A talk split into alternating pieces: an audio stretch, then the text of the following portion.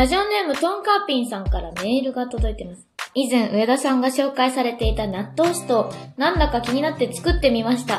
はじめはトーストと納豆の組み合わせに半信半疑だったのですが、喫茶店の朝メニューにありそうな味でめちゃめちゃ美味しかったです。これは上田さんオリジナルメニューなんでしょうか？あと納豆って人によって粒の大きさとか食べ方とか好みが分かれますが、上田さんの好みは何かありますか？PS、ツアーファイナル配信、配信ページの URL を握りしめて待ってます。ゴールデンピグスに行く予定だったファンよりと。トンカーピーさんありがとうございます。ゴールデンピグスってことは、新潟ですね。ありがとうございます。納豆スト最近飽きて食べてないですけれども、早くも。美味しいでしょ？美味しいのよ。納豆を私、あの、朝から米がないなっていう時は、トーストに乗せて食べるんですけれども、美味しかったでしょう。私はですね、普通のぐらいの粒、大きすぎず小さすぎずが好きです。昔は引き割りも好きだったんですけど、普通のサイズが今は好きですね。あと、からしちょっと入れるのも好きですし、あとなんか、海藻昆布的なのが混ざってないタレが好きです。はい。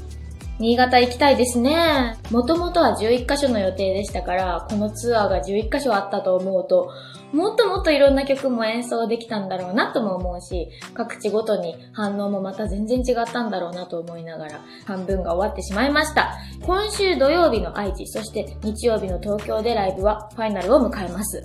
2日連続ライブの上、昼夜2公演、喉をお大事にと。そうですよね。本当に大事にしたいところです。はい。頑張っていきたいと思います。楽しみです。はい。ライブはね、ドラム B1 というライブハウス自体、歌歌う以来ということで、めちゃなんか懐かしい気持ちになりながら、ドラム B1 の前には大きい公園があるでしょ？あそこの公園に皆さんが集まってくださっている感じとかも含めて、ああ、福岡に帰ってきたんだなと思いながら開演を待っていたんですけど、開演を待つというか、もう本当にあっという間に昼、夜、公演、バン、もうすぐです、出番です、みたいな感じだったんで、もう早かったな。私がここで言いたいのはですね、本当にドラム B1 のスタッフさん素晴らしかったです。情熱的にライブを作ってくださいました。PA さんも、照明さんも、本当にね、感動しました。ありがとうございました。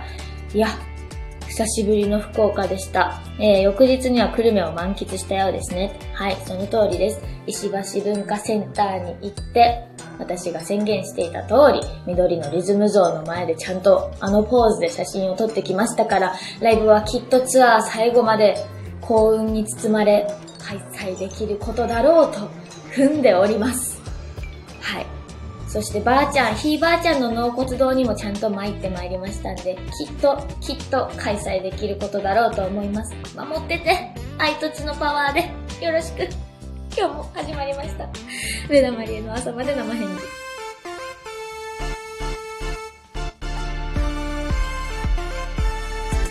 ふつおたはい、こちらはラジオネーム、キャシャーンさんから、2回公演なので力を抑えてやるのかなと思っていたら、昼も夜も全力でやってくれてとっても嬉しかったし、最高に楽しかったです。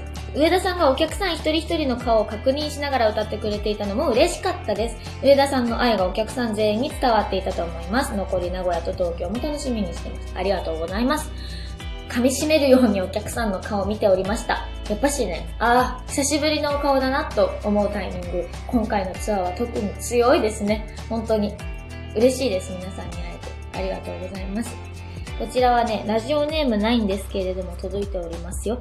えとにかく最高で楽しかったです。前の方の席で上田さんの表情がよく見れて嬉しかったです。昼と夜の両方見ましたが、すすぎて圧倒されて、見終わってしばらく放心状態でした。ザ・50時間図は本当にいいバンドですね。追伸福岡は豚骨ラーメンの印象が強いのですが、うどんも有名なんですね。また行くことがあれば食べたいです。はい、その通りです。ごぼ天うどんね、ちょっと甘いお出汁の柔らかい麺のうどん、ぜひ食べてみてほしいなと思います。はい。だから昼と夜と2回公演あるけれども、どちらのライブもやっぱしその選曲とか流れとか、居合わせたお客さんの雰囲気でまたライブの感じっていうのは変わってきますんで、やっぱし同じライブなんて二度とないんだなと強く感じたりしました。はい。こちらはラジオネーム高尾美さんから。姉妹での共演が良かったです。お姉さんはまた振りを間違っていたけど、堂々とされており、姉の威厳を感じました。姉妹で同じステージに立つことで緊張なかったですか？自分もマリエさんと同じだけ年の離れた弟がいるのですが、一緒にいることが気恥ずかしくてなりません。次の公演も楽しみにしています。お姉さんは、振りをまた間違っていたけど、堂々とされており。情けない。本当に。高尾さんありがとうございます。気恥ずかしくはね、私はないんですよ。なんかうちの姉妹は、10代の頃よりも今の方が仲いいなと思ってて、ねえ、私15で実家出てますから、一緒に過ごした時間が普通に過ごしているよりはよっぽど短いんですよね。なんでなんか、姉妹なんだけど、ちょっと遠い感じもある分、仲いいのかもしれないですね。うん。なんか、一人っ子が二人みたいな感じなんですよ。妹さ、私に対してそのステージで、はい、はい、頑張りましょうみたいな感じでこう言ってくれすぎて、お姉ちゃんめちゃくちゃ怖いお姉ちゃんなんですね、みたいな感じになってないですか？大丈夫ですか？結構、あの、妹の尻にも敷かれてるんですよ、姉的には普段。お姉ちゃんそんなに怖いお姉ちゃんじゃないんですよ。勘違いしないでほしいなって思ってます。でもあの、尊敬してます。妹はツンってしたライブとかもしなさるんですけれども、彼女のいいところはね、本当になんか、アホなんですよ。あの、本当にね、子供の頃はずっとお笑い芸人になりたいって言ってて、で、歌は嫌いって言ってたんですよ。あんな妹がですよ、今歌を歌って、で、今も夢の一つに M1 グランプリに出るということ、R1 か。R1 グランプリに出るということが一つあるみたいですけれども、ぜひその夢を叶えてね、頑張っていてほしいなと思いますし、あのー、あの子はね、本当にお笑いにうるさい。うん、だからそこを私は本当に尊敬しているし、ダンスも上手いよね。せとと求めはお姉ちゃんもうちょっと頑張って、間違えずに堂々としたいと思います。頑張ります。次。えー、こちらは、ラジオネームドロさんから。お姉ちゃん、こんにちは。こんにちは去年、アルバムの企画でリモートインタビューに参加したものです。おありがとうございます。ライブでやるには再現が難しそうな曲ばかりですね、とか話していたので、とても楽しみにしていました。デジタルとアナログが融合している、とてもかっこよくてワクワクするライブでした。私事ですが、昨年のリモートインタビューの数週間後に結婚し、今年は甥っ子もゲットしました。家族が増えたタイミングでの愛と血がテーマのアルバムには、特に深く心に刺さっております。このタイミングでこのアルバムツアーに参加できてよかったです。福岡公演を夫婦最前列で見させていただき、とてもいい思い出になりました。ありがとうございました。どうもありがとうございます。嬉しいです。甥っ子をゲットしましたってね、私が福岡で MC で話しましたからね。そうなのよ。愛と血がテーマってあのアルバムのツアー、これツアー回っていくごとに感じています。ひしひしと。うん。詳しくはまた長くなりそうなんで、これはブログに書こうかなと思います。はい。次。ラジオネーム、永遠の箱にはマッケさんから、すっごくね、なんか、いね、メールいただいているので、ちょっとかいつまんで。声が出せないライブ難しい演出でしたでしょうと。何度も自らを、そしてみんなを空間を鼓舞する姿。声にならない心の声を一心に受けながらのプレイ、祈るね、のようなプレイ。ありがとう。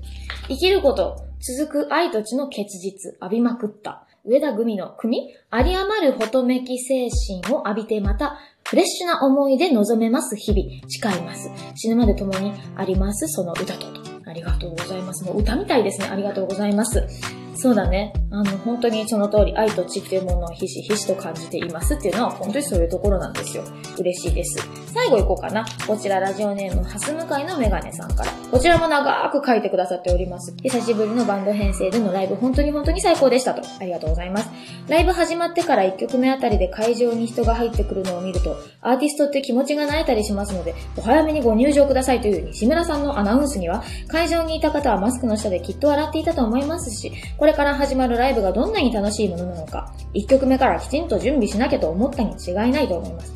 そう考えると、ワクワク実験室と銘打っていらっしゃいましたが、会場からすでに実験は始まっていたのですね。と会場時間に合わせて早めに来ておいてよかったと思いましたと。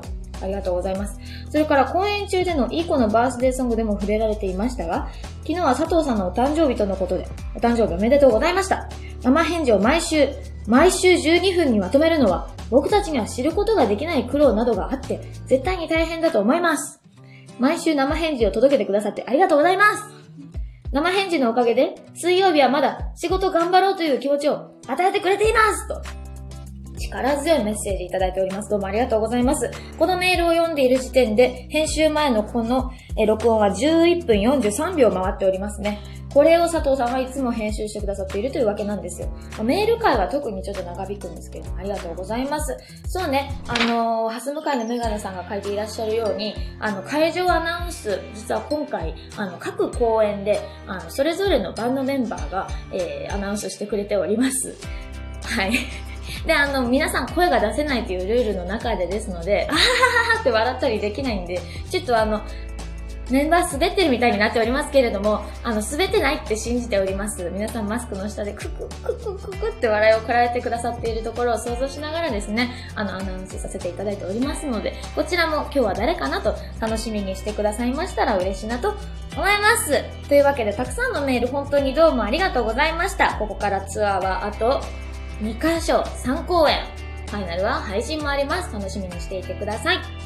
さあ、今日のあの1曲はこれはね、回り来るものっていう福岡公演の直後にぴったりな一曲をセレクトしてくださっていたんですけれども、私が喋りすぎましたので、こちらまた来週にしたいと思います。